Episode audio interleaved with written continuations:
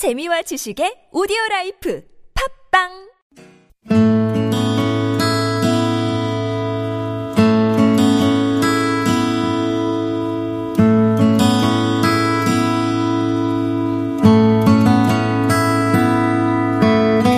가슴에 담아온 작은 목소리 백신 다섯 번째 이야기. 엄마, 나도 방이 있었으면 좋겠어요.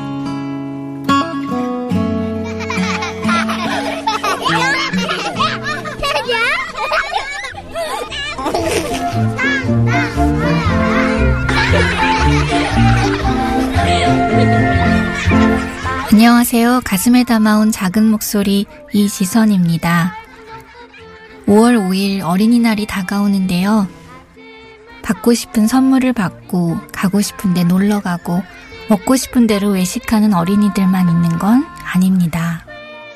경기도 시흥의 원룸촌에 사는 아이들은 한 사람이 살기에도 비좁은 대여섯 평 남짓한 공간에서 엄마, 아빠, 아이들 모두가 한 방에 모여 삽니다. 원룸은 말 그대로 방 하나, 신발장과 싱크대 모든 살림살이가 한 공간에 있고 제대로 된 창문이 없어 햇빛도 들어오지 않고 환기도 잘 안 됩니다. 딸 둘에 아들 하나. 36에 큰 딸을 놓고 37에 둘째 딸을 낳고 41에 아들을 낳았죠. 딸 둘, 아들 하나, 다섯 가족은 10여 년 전 경기도 시흥시 정왕본동으로 이사를 왔습니다. 그런데 갈수록 형편이 나빠져 더 좋지 않은 원룸으로 옮겨야 했습니다. 문 열면은 주방 겸 방 정말로 그냥 하나. 진짜 원룸, 그냥 원룸. 화장실 냄새도 비 오고 이러면 냄새가 막 올라오죠. 또 지단이죠. 싱크대 있죠, 싱크대 밑에 물레 가는데 그거를 갉아먹고 그로 왔다 갔다 왔다 돌아다녀요. 말, 말도 못해요. 바퀴벌레는 맨날 싸워요. 맨날. 막내가 바퀴벌레 새끼하고 놀고 있어요. 얘는 거짓말이 아니고 새끼가 다니면은 손에 올려놓고. 사정이 이렇다 보니 아이들도 비염을 달고 삽니다. 하지만 없는 형편에 어지간히 아프지 않고는 병원 갈 엄두를 못 냅니다. 기관지가 안 좋아지죠. 그리고 또 비염이 생겨버렸어요. 이 곰팡이가 너무 심하다 보니까 이게 또 겨울만 되면 우풍이 있으니까 맨날 콧물 달고 살아요. 뭐 제가 만나고 있는 가정들 모든 집들이 알레르기 질환 아이들이 다 갖고 있어요. 뭐 기도에 천식이 있다든지 두드러기가 난다든지 뭐 심하게 아프지 않는 이상은 병원도 자주 못 가겠고 남편은 실직 상태. 그래서 경제적 가장 노릇은 엄마가 하고 있습니다. 저는 직장 있다가 1년 정도 쉬고 있어요. 급여 문제도 있고 또 체력도 이제 50대다 보니까 다른 쪽을 이제 구하려고 이력서를 좀 넣어보고 했는데 제가 하고 있는 일은 지금 여기 원룸이 많잖아요. 그래서 원룸 계단 청소를 하고 있어요. 새벽에 나갔다가 이제 아이들 학교 보내려면 들어왔다가 다시 또 아이들 학교 가고 나면 다시 또 나가서 하는 거예요. 엄마가 새벽부터 인근 원룸촌 건물들의 계단 청소로 버는 게 전부인데 그나마도 온전히 다 쓸 수 있는 게 아닙니다. 사람들이 쓰레기 내놓잖아요. 그러면 쓰레기 봉지를 사용하면 좋은데 안 사용하시는 분들이 너무 많아서 그것도 저희 돈 투자해서 하는 거거든요. 그래도 이거라도 안 하면은 일할 데가 없으니까 원룸촌에 계단 청소를 하고 받는 100만 원. 청소하는데 사용하는 쓰레기 봉투를 사는데 10만 원을 빼면 남는 돈은 90만 원. 90만 원에서 방세 45만 원을 내고 나면 당장 기본 생활비 쓰기도 빠듯합니다. 다른 사람들처럼 뭐 아이들 뭐 보험 넣놓고 다치고 하면 타야 되잖아요. 근데 저희는 그런 거 하나도 못 넣고 급한 것만 도시가스, 방세, 전기요금 뭐 이런 거 휴대폰 요금이랑 뭐 이런 것만 해결하고 나머지는 거의 손을 못 대고 있죠. 한 달 벌이에 비해 매달 방세 부담이 큰 형편. 대체 어떻게 새 아이를 키우는 걸까요? 제가 지금 머리부터 발끝까지 종합병원이거든요. 당뇨랑 혈압도 있고 목 디스크, 허리 디스크, 관절이랑 다 지금 안 좋아요. 우리 큰 딸이 좀 짜증을 내면서도 엄마를 많이 이해하고 도와줘요. 어른들한테 용돈 받거나 하면 동생들을 위해서 쓰죠. 옷 같은 거 필요한 것은 지인분들이 이렇게 물려주시거든요. 그러면 그걸 아무 소리 안 하고 창피하긴 한데 그런 거 아무 소리도 안 하고 입고 다녀가지고 하루가 다르게 커가는 아이들과 비좁은 한 공간에서 함께 살아야 하다 보니 두 다리 쭉 뻗고 편히 잘 수도 없습니다. 저는 잠을 제대로 못 자요. 왜냐면 아이들이 편하게 자야 제가 잘 수 있잖아요. 엄마들이 그렇잖아요. 그 싱크대 있는 쪽으로 다리를 뻗고 자던가 그쪽으로 이렇게 해서 항상 불편하게 잤거든요. 그렇게 그 생활했어요. 그 원룸에서 이제 깊은 잠은 못 자요. 그냥 자다가 깨고 뭐 1시, 2시에 잘 때도 있고 게다가 초등학교 6학년, 5학년인 두 딸은 생리도 시작하고 아빠와 한 공간에서 지내는 게 영 편치 않습니다. 큰애가 좀 사, 사투니까 빨리 왔어요. 큰애도 빨리 오고, 둘째도 빨리 오고, 뭐 이런 얘기 하면 다들 지금 4학년, 3학년 다 그때들 다 그때부터 시작을 했어요. 그래서 특히나 올해 6학년인 큰딸은 사춘기라 한창 예민한데 제대로 신경을 써주지 못해 더 미안합니다. 불만이 이제 하나 친구들랑 비교하고 뭐 집도 이제 막 이러니까 좀 그런 때 좀 짜증을 많이 내고 또 불만도 많이 터뜨리고 지 혼자 있는 시간을 갖기 원하고 막 이래서 또 서로 건들면 먼저 건드렸다고 짜증내고 막좀 둘이 누우면 그냥 없어요. 공간이 또 좁으니까 게다가 원룸이 낡고 허름하다 보니 안전사고도 빈번히 일어납니다. 세면대가 떨어져 둘째 딸이 크게 다친 일도 있었습니다. 우리 이제 애들이 이제 씻는다고 이제 들어갔다가 큰 애가 작은 애 씻긴다고 들어갔는데 세면대가 떨어져가지고.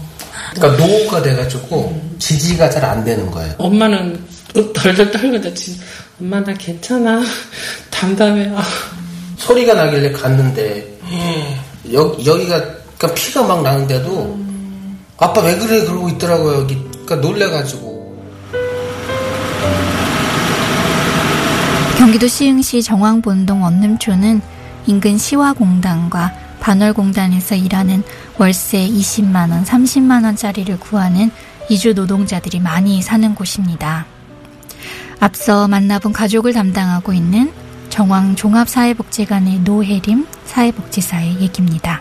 이쪽 근처에서 일자리를 구하시는 분들이 많으세요. 어, 여기가 이제 원룸이 밀집되어 있는 주거 공간이거든요. 그런 근로자들을 이제 대상으로 하는 주거지들이 밀집되어 있다 보니까 그 건물들을 관리해야 되는 그런 일자리들도 특수하게 좀 많은 편이에요. 통계청에 따르면 경기도 시흥시 정왕본동은 아동가구 주거 빈곤율은 약 70%. 대부분 무보증금에 한 달에 40만 원 이하의 방세를 내는 값싼 집들인데요. 이런 집들에 어린 자녀들이 있는 가족이 들어와 사는 경우가 많다고 합니다. 큰 평수도 바라진 않는데요. 사람 살아갈 수 있는 삶을 좀 만들어줘야 될 거 아니에요. 제가 건물 청소하면서도 한 건물에 1층 7, 2층 7, 3층 7가구 그리고 또 정황역 쪽으로 가면은 한 건물에 50가구가 있어요. 그러니까 그런 것까지 해놓으면은 사람이 그냥 감옥에서 사는 거, 몸만 누울 수 있는 건물들만 있다는 소리잖아요. 자신만의 공간이 필요한 청소년기 아이들. 이성의 부모 자녀들이 서너 명, 많게는 여섯 명까지 함께 살다 보면 내가 베란다에서 자겠다고 다투기까지 한답니다. 반대쪽 옆에 보면은 거기가 반지하가 있어요. 그걸 거다 써붙여놔요. 제발 좀 주차 좀 하지 말라고. 베란다가 자기 집 방이라고 하면서 저희가 이제 상담을 하러 갔는데 어 해주면서 여기가 제 방이에요. 문을 열었는데 베란다 방을 베란다를 여니까 거기다 이불을 깔아놓고 지내고 있더라고요. 그런 집들이 한두 집이 아니에요.